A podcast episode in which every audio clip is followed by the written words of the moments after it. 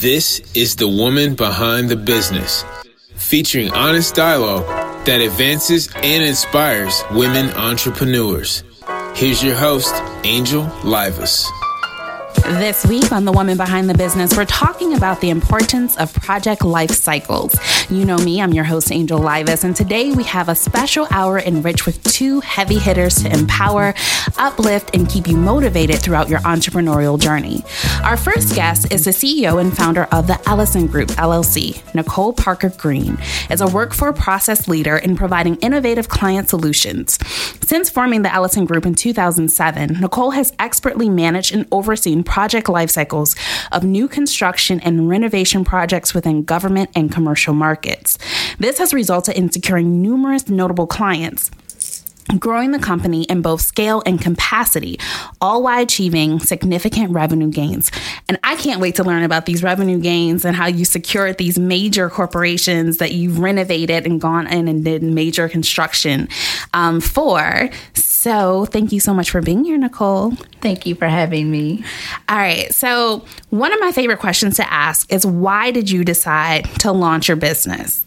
And along with that, in an industry that is heavily um, driven by ma- a male-dominated industry? So for me, I've always wanted to be an entrepreneur, mm-hmm. not really knowing at an early age what specifically I wanted to do. Mm-hmm. And after graduating from college, working in the government for a year, in which that government agency was under a con- new construction project. And that's how I landed in construction after doing it for so many years and so curious about it. I wanted to be able to continue with the male-dominated industry. And for women, there weren't many women in it twenty-some years ago. Mm-hmm. Um, and so it just became a passion of mine to, to be able to want to do something that a male was doing that they said women couldn't do. Now, what obstacles did you did you face? Because, you know, when it's a male-dominated industry, and especially it's construction, you know, when you think construction, you're thinking hard hats, you're thinking the steel-toe boots. What was that like for you, like venturing into that? So for me, there's this uh, internal joke that says, here comes Necole, the hard hats and heels.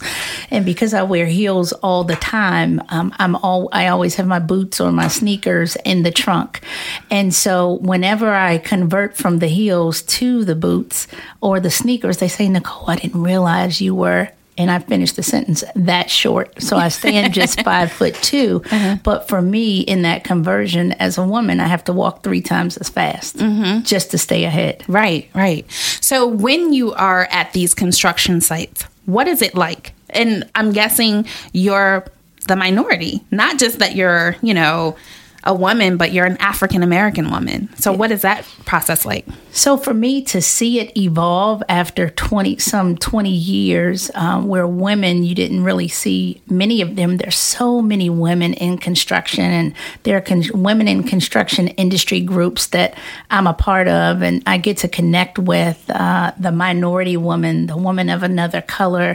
And we're all minorities as women uh, when it comes to construction. But to be able to walk on the site today from before, there's a much deeper respect for it, but there's still some lack of respect. And so, you know, when you walk in the room, you just have to own it. Or when you walk on the construction site, it's really about owning it as a woman and all that you do.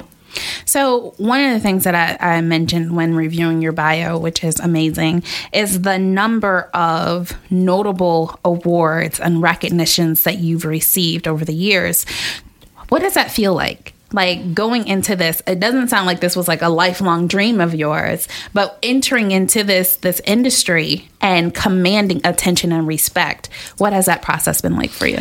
So for me in the process, um, as I said on a panel yesterday, one of the things I signed up for in business, I was always the person working behind the scenes, mm-hmm. the project manager getting the job done and wanting to know everything about the job. But when I signed up to be an entrepreneur, I didn't realize that I was signing up to be in front of people or to be at the forefront and just not doing the job, but ha- having to know everything there is about that job and getting educated along the way. And so just doing what you like doing and it being your passion, all of the accolades, they just come. And so it's just a blessing to be able to do something that you love, um, which is in a male-dominated industry. The accolades came, and um, as they started to come, you know, I would just, you know, continue to thank God and uh, pinch myself. I can I can remember getting the call Um, on probably one of my most proudest moments, and that's the cover of Black Enterprise as a small business owner, where I was selected. And um, going to Black Enterprise, I was actually at Coca-Cola trying to get a deal with Coca-Cola in Atlanta at the time, and I got the call um, from one of the editors at Black Enterprise, and you know they asked for me, and I said, you know, speaking, and I was walking into a conference room, and they said, well, this is Derek Dingle from Black Enterprise, and I said, who? And he said, Derek Dingle. And I'm like, okay, how did he get my number? I know that name. And so he said, well, do you have a moment? And went on to tell me that I had been selected. And I was in the middle of a hallway, and all I could do was just uh, lean against the railing. I couldn't believe it. I about dropped to my knees. And he said, you've been selected to be on the cover of Black Enterprise, and we've been watching your walk. And so, you know, just to know that people are watching you and respecting what you do and knowing that you work so hard for it, you know, it's just a great feeling. That is awesome. I love it. I mean, to hear how someone of your stature, even you, is taken aback when things like that happen, I think that that's a phenomenal um, story and a blessing for other people to hear that. Because a lot of times people, they see people and they think, oh, this just happens to them and this is nothing. But to hear how, you know, amazing that that opportunity made you feel and presented for you. Now, did you get the deal with Coca-Cola? I did. Yay! I did. I did. All right. So last year you celebrated ten years, right, in business for the Elocen Group. What would you say that you've seen over the years is one of the biggest uh, mistakes that entrepreneurs or small business owners make? I would say one of the biggest mistakes at each level of business you go, you really have to know how to pivot for growth. And so how do you pivot to that next level? And so one of the slogans that we've adopted at the ten years last year is what does we, we looked at what the first ten years looked like. And so how do we strategize for success and pivot for growth for ten years and beyond? Just what does that look like, and what do we need to do? Along with that, you know, and through prayer, through prayers, we say, okay, next level, next devil, or new level, new devil. Mm. So how do we, you know, maneuver around those roadblocks that may be in the road, and how do we best prepare mm. for when those come up, because they do come up. Right.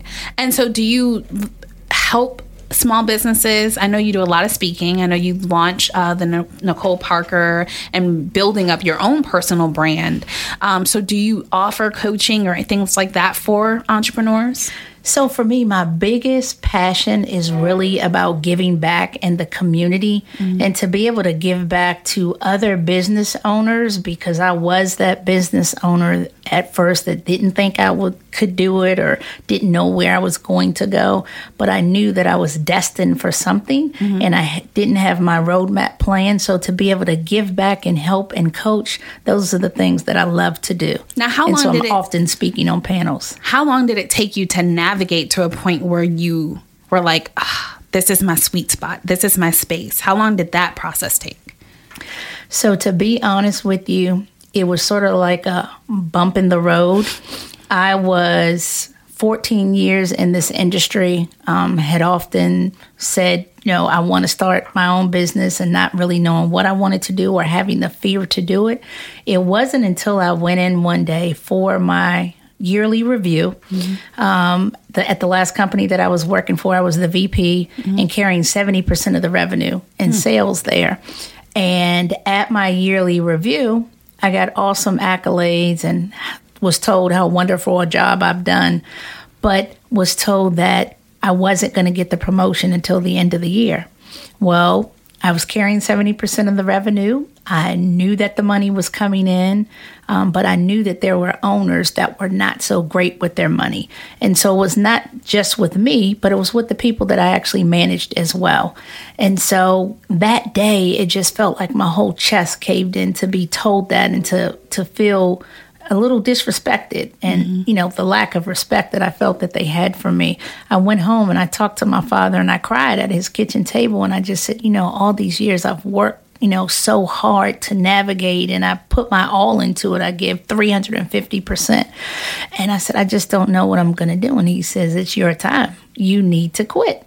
Mm-hmm. And so I looked at him and I said, quit. Well, what am I going to do? I have this son that's entering into high school. Um, I'm going through a divorce. I was going through a divorce at the time. And my father said, you're going to quit. The next day, I went back and I gave them two documents. One was my termination letter. The other was a letter to be a consultant. And I had reached out to some of the contracts that I worked on to let them know that I was going to be leaving the company. But they said, no, we want you to still work there. And so they had no choice. It's so amazing because um, we've had, of course, numerous women on the show. And I, re- I remember another story that sounds very similar um, to where she was just like, yeah, I'm fed up. But when you have the the support of their clients, like, well, I don't really know who I would want to handle my caseload or whatever, then that kind of gives you leverage. Yes. Um, so outside of that situation, what was that first year like for you? I mean, because it sounds like you kind of had a little bit of a buffer to help you get started. Um, so I would say yes, a little bit of a buffer, but I always say there's two things in life, and that's whether you're an entrepreneur or just people individually. You have to have the two P's, and that's the personal and the professional. And if, if you don't, if the personal's not right, the professional's not going to be right. And so as I navigated through that first year as a consultant, I had to find out how I was going to get health insurance. And, you know, I went from getting paid biweekly to getting paid monthly to, you know, so it was a, an adjustment to make ends meet. But I was also in the midst of going through a divorce and living with my parents. Well, I ended up um, finding out that I was more in debt than I thought through my Uh, past marriage, and I was seventy-five thousand dollars in debt. So not just that first year, but those first four years, I had to regroup and reconnect and say, Lord, I came this far to start a business, and I had no idea that it was going to go in reverse before mm-hmm. it, in went the negative forward. Before it went to positive, mm-hmm. right, went forward. And so I ended up staying with my parents for the first four years of my business, and just said, I can't quit. I can't quit. I can't have bad credit because I have to have these uh, contracts. Mm-hmm. I have to have clearances for these government jobs. And so it was really putting that faith over fear and really pushing through, having the momentum to really push through. Now, did you have mentors or like a, like what was your support system? I did. So uh, my parents were a great support system. And then mentors that I leaned on were past bosses that I used to work for. Mm-hmm. Um, then other people that were actually in the industry that I was able to connect with were also a great help as well. Now, while visiting your uh, Necole Parker dot com uh, website, I noticed that you had an article where you talked about how to find corporate support for your small business. Can you talk to us a little bit about that? Yeah, so I think that it's very important for small businesses to find corporate support, and how do you find that? And so there are three things that I, I would say that are very important as a small business that you just cannot sacrifice, and that is your legal, mm. your C P A, mm. and your H R. And so with that, for me, when I first started my business, I knew who I wanted to use, but could not afford them. Mm-hmm. And so, but that didn't mean I didn't go and make visits and have consultations, which were at no cost. And so for that, with that, most people, where they make mistakes are they'll pick someone that's a friend that's in that arena that does taxes, or someone that's legal. But you really have to find that corporate support that falls in your line of business. I mm-hmm. think that is very important. Also leaning on different small business support, saying SCORE or the Small Business Administration, where they have free training mm-hmm. and free classes um, for businesses. I think that's very important as well. Now, are, currently, are you intricately involved with any of those programs to help teach and facilitate learning for startup businesses? Yeah. So with S B A, as well as some of the other organizations that I belong to, National Association of Minority Contractors, uh, Women Presidents Organization, Women Business Enterprise National Council. I actually do training or facilitate on panels as well to give back to other small businesses. Wonderful. That's awesome. Thank you. I mean, this is why I've, I've, I mean, I remember the first time that we met, probably like three, three years ago or so. Um, and I think it was like the American Express small business yes. event. And I just instantly like fell in love with like how you conduct business, how you interact and engage with other people. Because a lot of times when people get to a certain level, they almost become like untouchable and unapproachable. And so I commend you for not being that way and always being willing to give back and have conversations and to help people and to mentor people. So let's talk a little bit about the your different brands. Um, so you have the Necole um, brand and your website. What is it that you're hoping to do with launching um, your own personal brand? So for my own personal brand, that's really about giving back and speaking to small businesses or startup businesses that actually want to start and connecting with people to help them find resources that they may may not be able to find or know where to look. I think that's important. Now, is it just, do you just focus on people who are interested in construction, or is it just every sector everything? of business? Okay. Yes. Yep. All right. For and someone then, that's launching their business. And then you also have a clothing line or something along those yeah, lines? So C E O Lux is a new clothing line that I'm launching, and it's a women's line of blazers that I am excited about that will be launching this year, later this year. Like your blazer that you have on tonight? Similar. Okay. I'll stop there. And then what about your nonprofit? Talk to us a little bit about your nonprofit. So my nonprofit, my nonprofit is my baby. Um, because I work in the construction well, industry, Elocen Group Foundation, and so we call it E G F. And we just became a five oh one c in the last two years. Congratulations. We have launched our first endowment at my alma mater, Virginia Union University. And we have five more to be launched uh, this year before the end of the year. So we're excited about that. And the focus is in technology because in our culture, African Americans, we are the fastest consumers of retail I T products. And that's your iPhones, your Androids. We are the first ones in line purchasing, but we are the smallest creators mm-hmm. of that. And so the tables that I sit at, the construction tables that I sit at, when the I T people come in the room, they don't look like us. Mm-hmm. And so my mission is to be able to help reverse that. Mm-hmm. We need to really be able to educate our children on information technology. It is so key, and it's the driver of everything that we do. Mm-hmm. I mean, it's everywhere we look today. It's in our homes. It's in our offices. It's in our cars. Mm-hmm. It's everywhere. And now, what are some of the different things that you guys are currently doing? Like, do you have programs or um, trainings available to um, kids and their parents? Like, what are some of the initiatives that you have? So the first program that we're actually working with, I'm working with a lady by the name of Sharita Herring um, at Creative Images. Um, she is actually from Los Angeles, California, and she's a grant writer, and she's also the one that helped us launch our five oh one c three.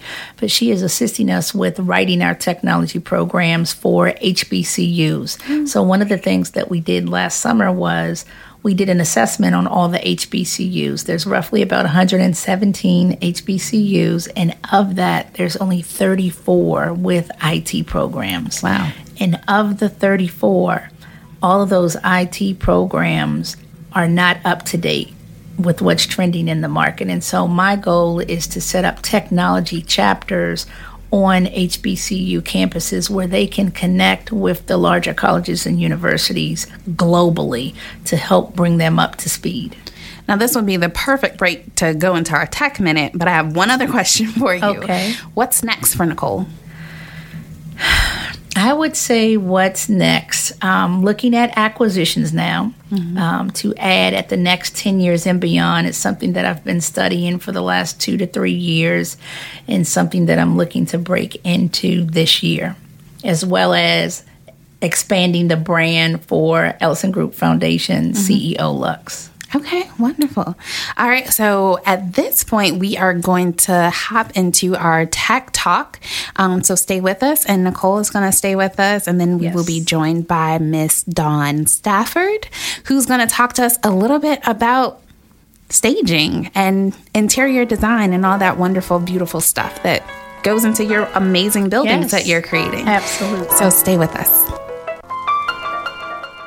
This week on Tech Talk, we have two of our cybersecurity gurus in studio with us. So I'm so excited to hear how I need to get my cyber hygiene in check.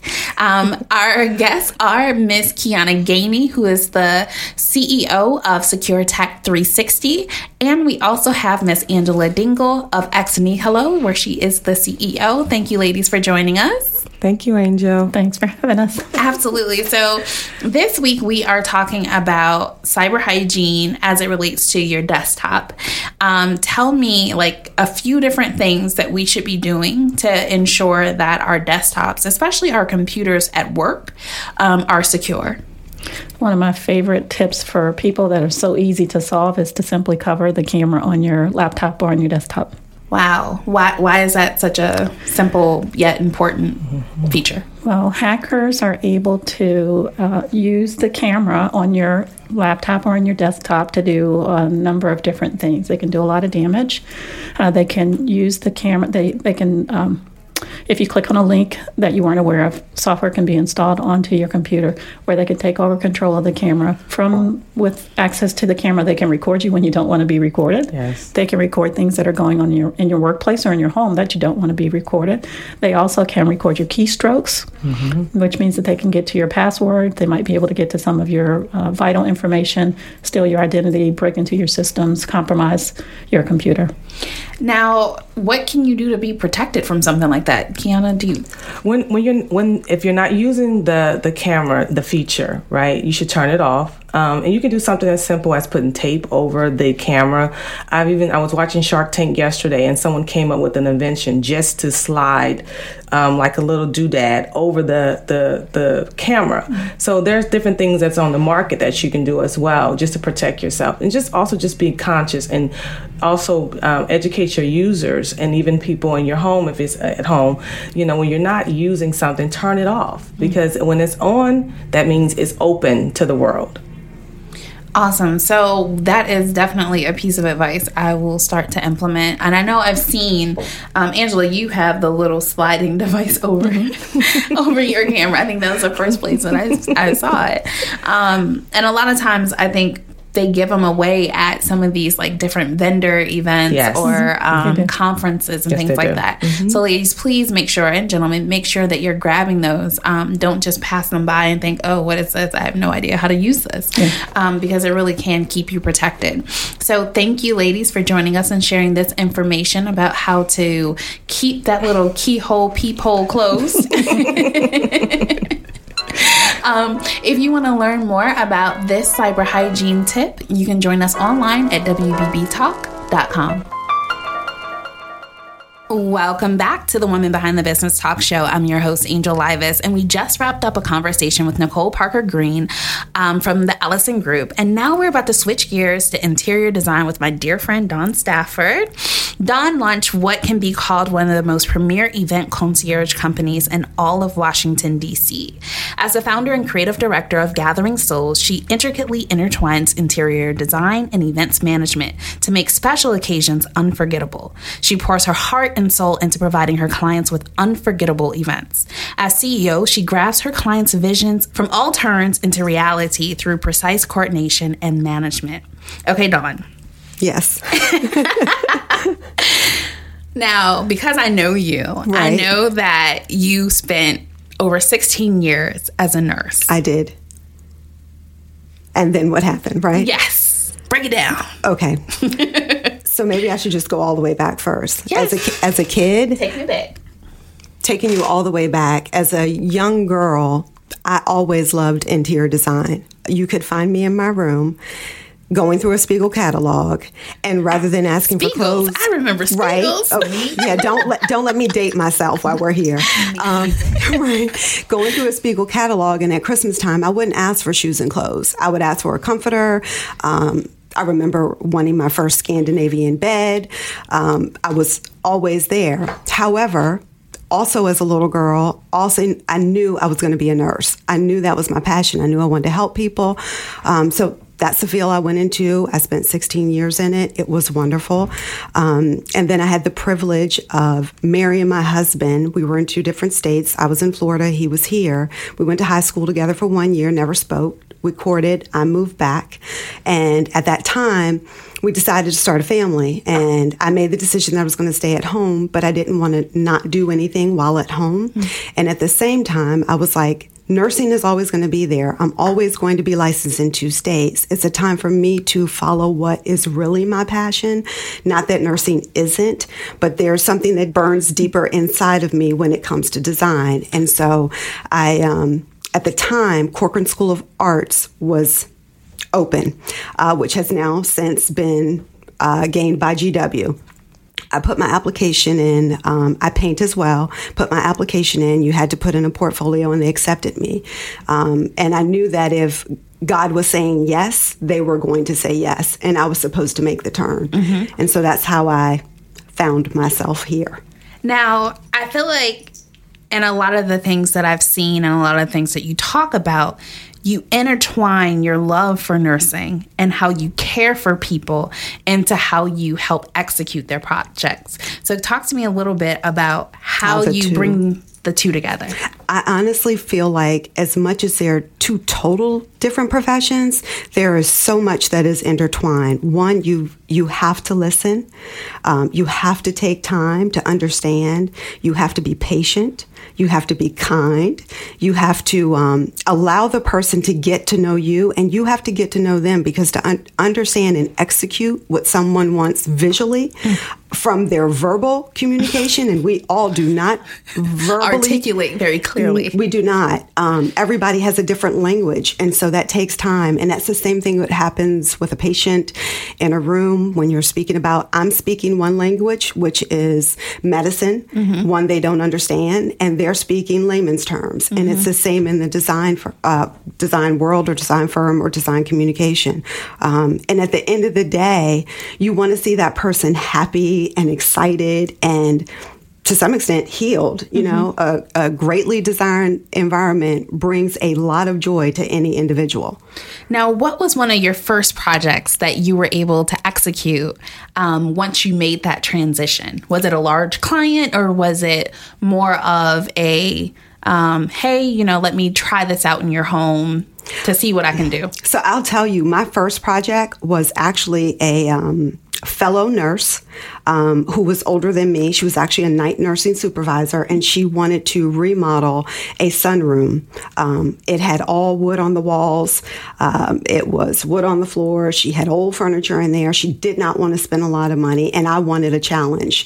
Um, she didn't want to take the wood down off the walls. It was like, totally fine. Whatever you want to do, we're going to get this done. And um, I ended up whitewashing her walls. I ended up recovering all of her furniture. Mm-hmm. Um, and when it was done, she She was ecstatic.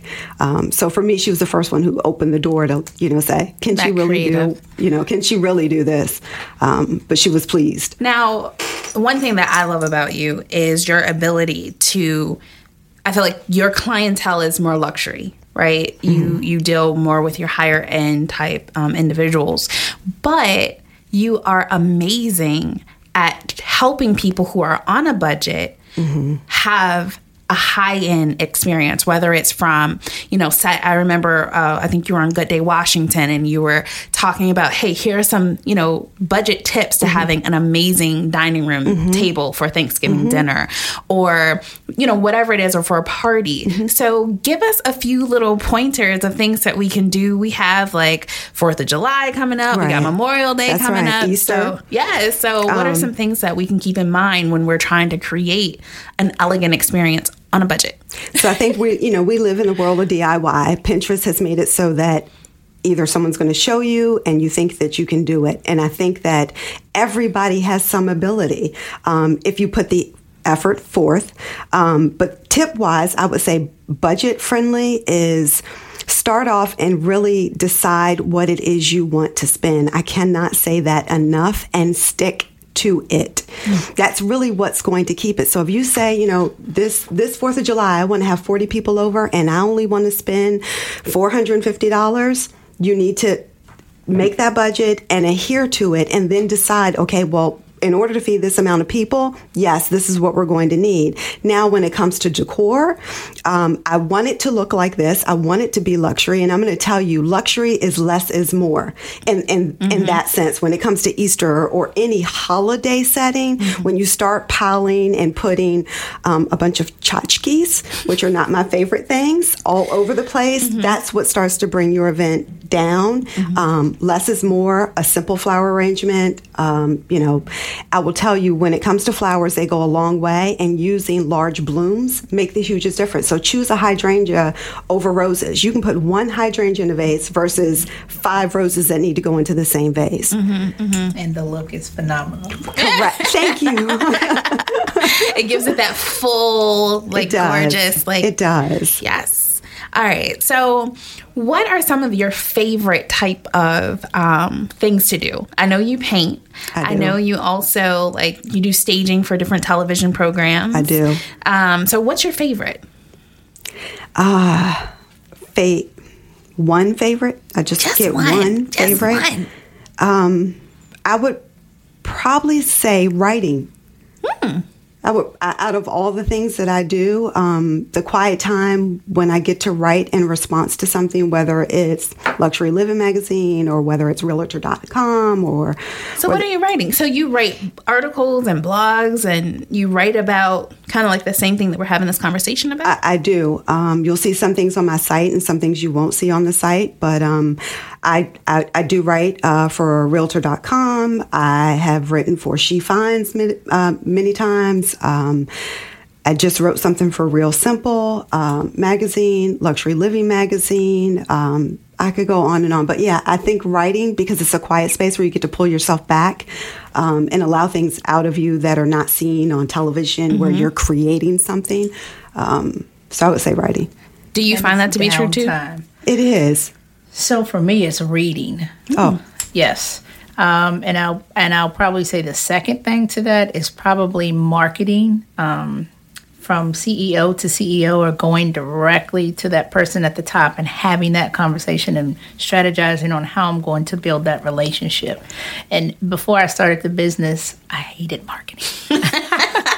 And now you love it. Yes. Now, how do you feel about, like, because I know you do quite a bit of, like, television, mm-hmm. and things like that. Like, how comfortable are you being the voice and the face of your brand? Because some people are like, I don't want to be the face of it, which is great for me because that's typically what I get hired to do. But how do you, does it make you feel being like that, the face of what you've built up? I'm very pleased to be the face because it is my journey. Um And I can be sure that what is given is pure to what is me. I love that. Especially when you're passionate about it and it's something that you like to do. Mm-hmm. You feel good doing it, mm-hmm. and you feel good displaying it, and you feel good giving back, right. to educate others on it. Now, what has been your greatest lesson um, because of your shift, mm-hmm. you know, in, in careers? What has been one of the greatest lessons that you've encountered um, with the Gathering Souls? I think my greatest lesson, not that I wasn't a consistent person prior, but when you're an entrepreneur, you can, there is no room for inconsistencies. You have got to be consistent. Mm-hmm. Um, in all things, not in one thing, um, so in all things. So I think it's for for me, uh, it's it's definitely been that constant reminder of, in order to keep this going and moving, you yourself have got to stay consistent. Mm-hmm. What about you, Nicole? And I would just add to that, I always say it's my ship to sink, and I'm not going to let it sink. sink. So being consistent, the good thing about being consistent, that doesn't mean that you're the expert in every one of those areas, mm-hmm. that you have to do and be in. So where you're not the expert, you find that person to help move you through that, but you're consistent with that person, just as consistent as you are with doing the things you are good at. And I think that's important. Um, I would say probably one of the other number one things that I've learned is knowing where to draw the line. Mm-hmm. Because everyone's not going to be satisfied. Mm. People are going to have things to say. And it's, as my mentor said, Necole, he said to me one day as we were sitting at the table, and he said, wherever your line is, make sure you don't cross that line. Right. And if you cross that line, that means you've altered something and you've allowed someone to get in your space, but keep your line there. And you can do that pleasantly. And I think the first time I ever heard you speak, Necole, was the first time that I even um, heard of like scope creep. And, you know, that whole process. So do you deal with scope creep when you're dealing with your, or do y'all want to define scope creep for our listeners who may not know what it is? I'll let Necole. Yeah, define. I was going to say, um, so we bring people in like you all the time. And I love interior de- design. People will come to my house and say, oh, can you do my house? I'm like, this is a hobby. I don't do it anywhere else. But I bring a lot of the commercial. My bathrooms look commercial and mm-hmm. different things in my house. Um, so um, with that, the scope creep, she said something about the individual client on the residential side versus the commercial client. You're dealing with multiple people and a budget and trying to give them that vision. You have people, it's almost like eighty percent of the people that go buy a car, mm-hmm. you hear their car salesman, whether they're the used car salesman or the new car salesman, they say, these people are out here buying this car and they know they can't afford it. Mm-hmm. And so you have that and you have to deal deal with that without disrespecting a person right. or discrediting them. Mm-hmm. And so it's really having a passion for what you do and helping them to understand and really see the vision as to if it's going to make the budget that they have mm-hmm. or if it's going to be more than the budget. Right. And helping them stay within their budget and fit. I think that was And honesty yeah. is key. Yes. Very much so. Honesty is key. Yes. I call it courageous transparency. Right. Right.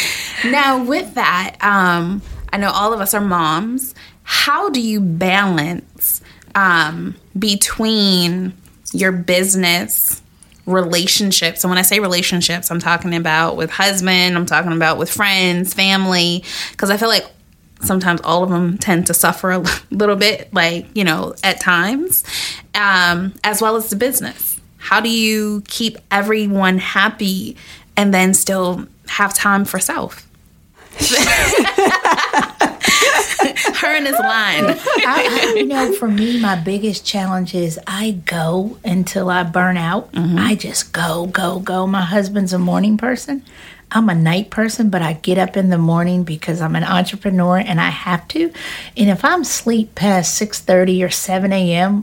on a weekend, I feel like I'm missing something or my yeah. day is gone. But the three most important things that my husband says, because I have to eat with clients or or we can't pack lunches, mm-hmm. right? Because mm-hmm. we're always in the field. So how do you control the ten pounds that creeps up mm-hmm. or, you know, keep it down? How do you eat well? So it's diet, exercise, and rest. And so I really had to be learn how to become passionate about that. And it's hard. I'm still a work in progress with it. But I, you know, I would just say those three things, being able to balance that. And then, you know, in that time, making sure that family time, you know, you spend family time is so important. What about you? Being intentional about it. Intentional is key. Yes, intentional it's key. is very key. Um, I know for me, God provides order in everything mm-hmm. that I do. Um, and so I try to follow what his instruction is first, mm-hmm. and that is God first, family second, church third, which means business is where, right? Mm-hmm. And that doesn't mean give your best, not to give your best to your business, right? Mm-hmm. Just like it doesn't mean if you put your business first, you're not supposed to give your best to your family. Mm-hmm. Um, I think the difference is, is we chose the business, right? The business didn't choose us. Mm-hmm. Um, and to some extent, it's the same with our family. But if you talk about our children, they didn't have a choice. Right. Um, so with that said, we don't get to choose because they didn't have a choice. That's a have to. Um Balance-wise is um, you start early and you end late, and you give what you have to give. Now, I'm I, I, I'm an um, I I love hearing how everybody starts their day. Um, I've read so many books on, you know, this is how you should start your day. And, you know, the most successful people, they get up at five a.m. and these are their routines. What's your routine in the morning? Because I know I get up early, try to beat my kids up, and so I can get some things done. Yes, I want the real routine. Okay, the real routine is um, I get up. I don't shower first. I don't brush my teeth first. I have a cup of coffee before he wakes. Um, and then I prepare for him lunch, you know, get him up, get him dressed, get him off to school. And, then and when you say him, we're talking about the baby, not we, the husband, right? We, yes. Okay. Thank the Lord. I'm like, we gotta be specific. Right. Um, get him off to school and then start with self. I do find for myself, like you, I'm naturally an early riser as your husband is. But I do most of my personal work or something for personal self when the house is quiet at nighttime because I know I'm not going to have an interruption. Mm-hmm. And because I'm type A personality, I don't prefer, I prefer not to have the interruption. So if I have to wait and table it, that I can give it my undivided attention, it's the best way. And what about you, Nicole? For me, I have to make sure I have that quiet time in. So again, that... Um, the diet, the exercise, the rest. Wait, but what time um, do you wake up in the morning? So I'm up when my husband gets up at quarter to four, and I have to have a conversation with him before he leaves. Um, and Wait, a lot you of just times, got married though, right? Uh, it's going on five years. Oh, okay. Oh, yes. That's not just. Right. Yeah. So a lot of times what I do is because I pray in the morning because I work until I fall mm-hmm. asleep. And I used to fall asleep saying my prayers. And I'm like, Lord, this has got to work. And I found praying in the morning or before I leave, it really starts my day, especially if the day is very rough or, or there's those rocks in the road. And so for me, it's prayer, um, exercise. I'm not a big breakfast eater. Mm. Um, I try to drink my bottled water in the morning, so mm-hmm. I've gotten good about that. And then, um, it, so you said kids. I have, I'm a G-ma as well. Yeah. So I have two grandchildren, uh-huh. and so my grandson stays a lot as well. And so I may get him ready and take him to school. Um, and then I may be looking at emails, and then I'm out of the door. Okay, so I just got to back this up for a second because you said you get up at three forty-five in the morning. Um, what time do you go to bed? No, I said I talked. I, I don't get out of the t- bed. She, she said she talks to her husband. husband. Yes, I do not get he, out of the bed. And she did not say if she falls back asleep or yeah, not. I do. I do. Okay, because I was like, I feel like I'm failing. So after he leaves, I'll pray. I'll, uh-huh. you know, do my prayers. And um, if it's at a time I'm reading, I try to read two spiritual books a year. Mm-hmm. I just finished one February, so I won't start another one again until May. Which on one the did you read? Spiritual side, uh, Draw the Circle. Oh, forty okay. Day Prayer Challenge. Okay. Yeah, by Mark Batterson. Amazing, amazing, amazing. Um, and so I'll do that in the morning. So I'll go back to sleep until about six thirty, mm-hmm. and then I'll get up. Then. It, There are times that I do stay up consistently if I have something big that I'm working on, mm-hmm. but for the most part, I go back to sleep. Okay. Yeah. Okay. That makes me feel a little bit better. Because I was like, yo, if you fall asleep working and then you're back up at three forty-five, I feel like I'm not, you know, performing. All right. So we've. I feel like we've covered a lot, but what keeps you going, you know, when... Things are not always the its best, and we're going to get into our valley moments very shortly. Um, but what keeps you motivated? Um, because all days are not happy days, and mm. all three forty-five morning wake ups, some of those are, you know, fires that you're, you know, waking up trying to put something out. So what propels you to keep moving? I know for myself, having chose this for myself is much different than me showing up at a nine to five for someone else. Um, and you said something about I'm not going to allow myself to fail. I don't think any of us, right. if we're choosing to do something, will allow that. And uh, and that being said, it's a space of this is me. Mm. You know, th- this is me. So if I fail, I'm failing me. I'm mm-hmm. not failing who's behind me. I'm failing myself. And mm-hmm. I'm I'm certainly not willing to do that. And the other thing is, I think any time you are doing what is your passion, you can't stop. This is true. You're like addicted. You are. Very much so. And in a good way. Yes. It's it's it's interesting also because I find a lot of times if you don't have a business, like your friends or your family or especially your husband, if they don't understand what it really is mm-hmm. to be an entrepreneur, it makes it very hard for them to get you. Um, because you le- you you breathe it. Like you can be just out in an event, not even thinking about work, and a conversation can just spark. And the next thing you know, you're like in deep, hardcore, talking business. And it's not intentional. You don't mean to be like disrespectful to, you know, anything, but it happens. And isn't the truth that you're never not thinking about it? Is that not the that truth? That is very true. It's very true. Yeah.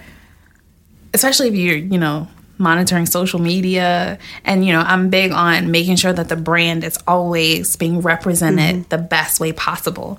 So um, how about you, Nicole? How yeah, I would say, you know, you talked about intentional. There's so many ways of being intentional. And one of the things that I've had to learn because you are addicted is you have to be intentional on the outside time of your business. That's family time, mm-hmm. downtime time with yourself, mm-hmm. and then, you know, friend time as well. So. Okay, but let's be real. How much intentional downtime do you give yourself in a week? I'm selfish. I have to admit I'm selfish with myself. Mm-hmm. So those are the things that you intentionally have to consistently work on to improve. So, but really in your downtime, do. Okay, so... I'll be the bad person and I'll put myself out there. Um, my downtime for me, like, is writing my book or doing things that is important to Angel. Um, my downtime may not be always going to the spa or doing those types of things, which I enjoy doing as well. But it's how am I bettering myself? How am I building my personal brand?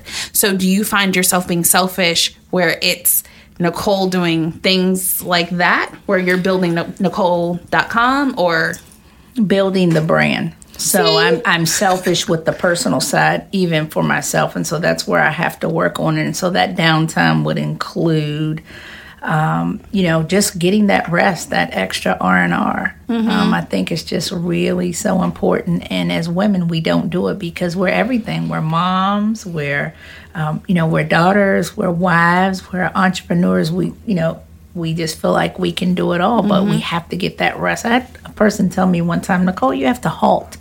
And I said, okay, halt. And I looked at him. It was a uh, past uh, strategic partner that I was working with. I said, well, what do you mean?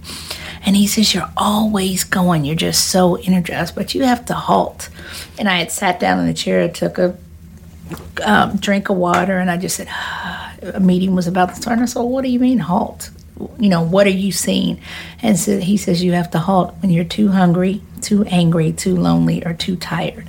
Whenever you feel any of those things, just halt. Mm. And so I've learned to also say, you have to take that break. Don't let the break take you. So what's the L for again? And halt. Lonely. Lonely. Lonely. Mm-hmm. Okay. And you can be lonely you in can. a business. You really can when you're climbing Absolutely. to the top. Absolutely. Yeah. I agree. All right. So it is time for our moments from the Valley. Um, Y'all should already know what y'all, what y'all want to talk about. But we're going to take a quick break and do our uh, health tip with Doctor Tia Hill, and then we'll be right back after the break. It's time for the Woman Behind the Business Health Tip with Doctor Tia Hill.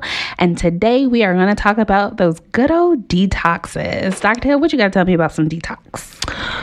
Well, when's the last time you've been had a detox? Uh, I don't know. What's your most common detox that you ever heard about? Have you heard of colonics? No, I don't know what colonics is. You asked me that before we started recording. I don't know what colonics is. The, the, okay, so the last one that I think I may have done may have been like seven years ago. And it was like the lemonade one or something. The Beyonce did? Oh, I don't know. Okay. There are many, multiple, hundreds and thousands of detoxes. Let me just say that mm-hmm. for one. Um, in the medical field, we do detoxes, especially when we're about to give somebody a colonoscopy or they are constipated. Um, a lot of our grandparents used to use the good old enema. Which, and, and the um, what did my daddy used to take? Um, prune juice, cod liver oil. Oh, good old cod liver oil. see, that, see, that's good stuff. Now we're getting somewhere. And you used to drink a teaspoon in the morning, flush it right on out. Ew. But here's the thing about detoxing. Okay, we have you'd be surprised what is inside of your body. You have people, you're inhaling things. People swallow gum, hair follicles. You get a good flushing out, you might see some things. Yeah. And that is what, what you normally will see in a good colonic. Now. Okay, what is a colonic? So here's a colonic. A colonic is when. Is it like a colonoscopy? No, but it's like the first cousin in it without being in a colonoscopy. It's when they insert a tube into your anus. And then it puts, why can't you say rectum? Go ahead. And and the water, they they it has a machine where it pushes water in. So you have something pushing water in and then also retracting water. Um, depending on the facility that you go to, someone may be rubbing your stomach, um, or you can have a massager. Your legs up in the air? No, you're on a stool, like you're sitting on a machine. So you're sitting in a supine arch position. Mm-hmm. You know what that is? Nope. Okay. Go ahead. So you're sitting in this chair, mm-hmm. rubbing your stomach, mm-hmm. and then they'll start to move the bowels. You know, your small intestine, you'll rub your small intestines, your large intestines. The water will shoot up and the pressure will start to relieve so that it can get that backed up fecal dried along your walls and just softens it up and it allows it to come out. So how much weight do you lose after you do this? It depends on, some people have lost drastically like five pounds. I've seen some people who have lost none. I've seen others who they just were able to go to the bathroom. Their skin cleared up.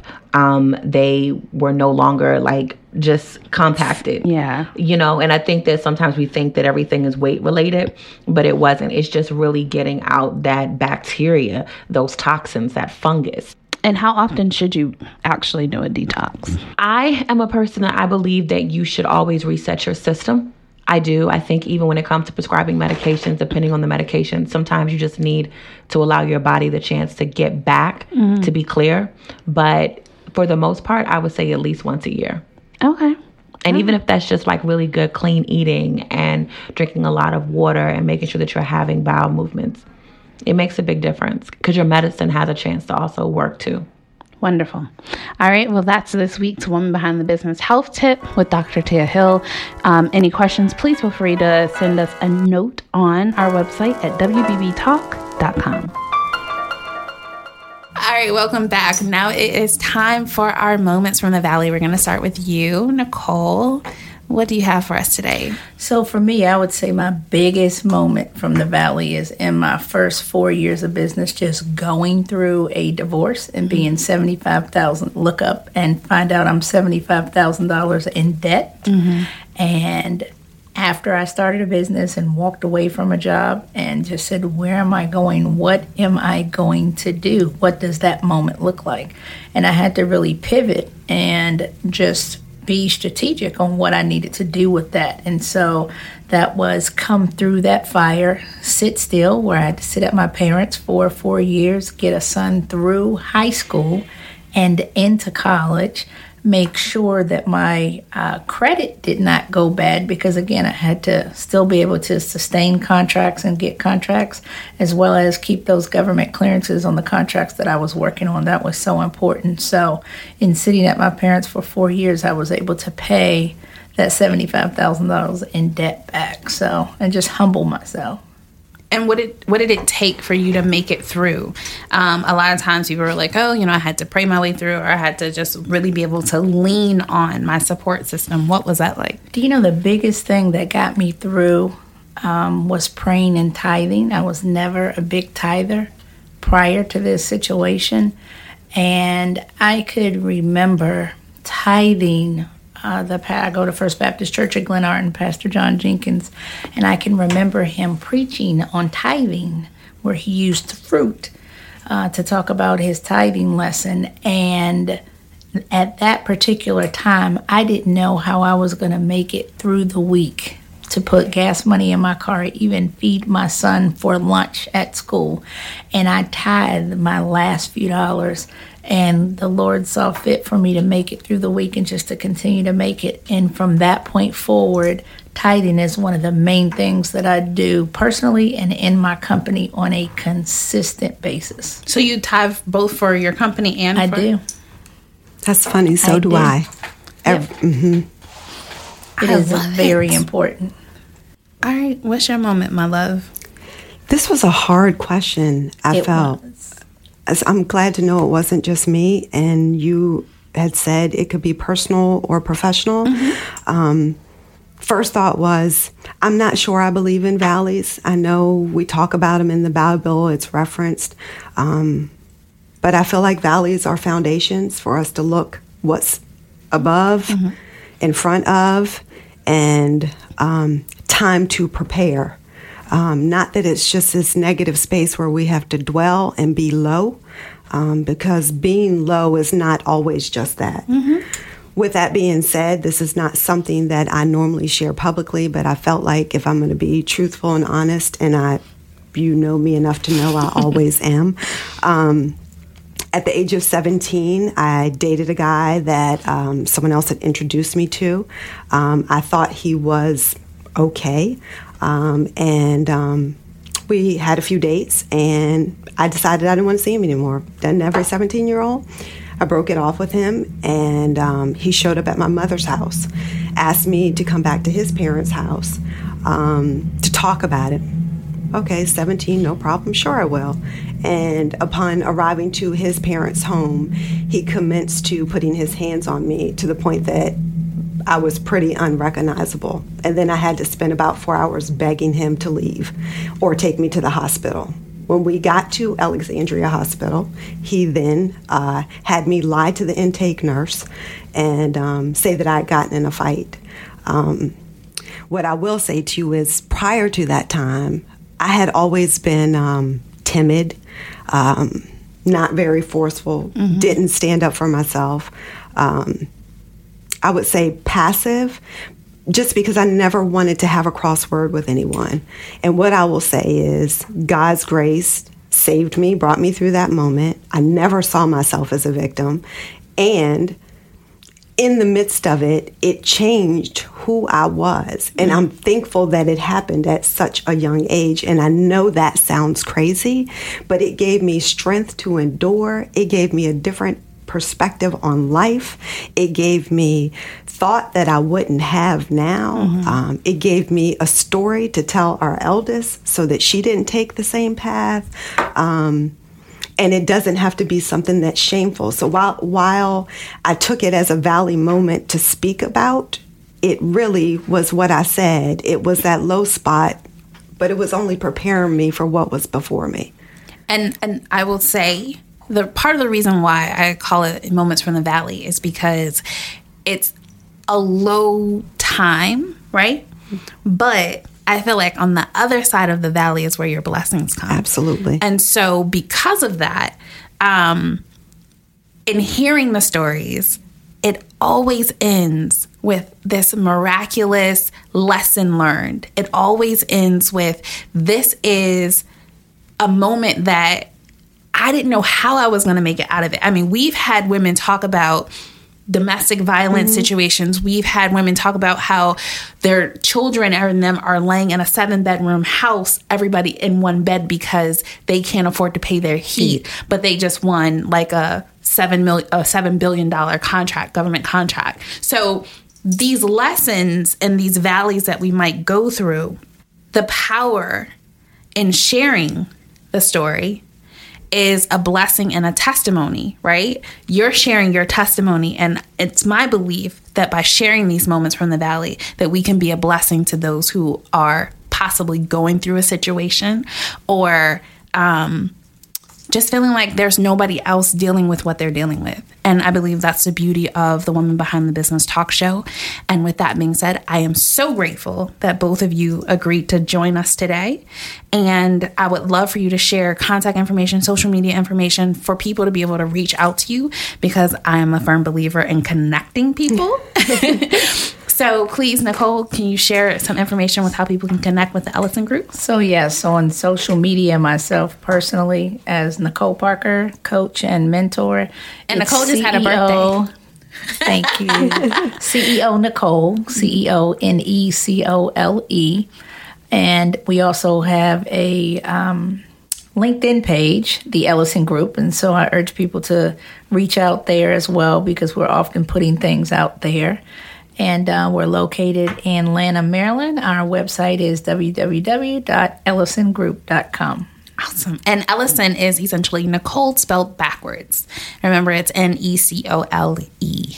All right. Thank you. You're welcome. Um, it's Gathering Souls, which is w w w dot gathering souls dot com. For Twitter, it is Gathering Souls One. For Instagram, it is Gathering Souls. Um, and reach out for any interior design. Yes.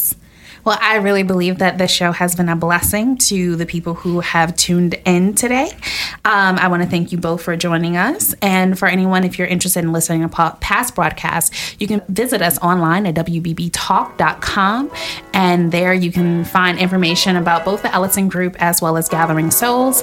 And I have to definitely say thank you to our program director, Max Myrick, and our producer, Kyle Murdoch. Until next time, stay blessed.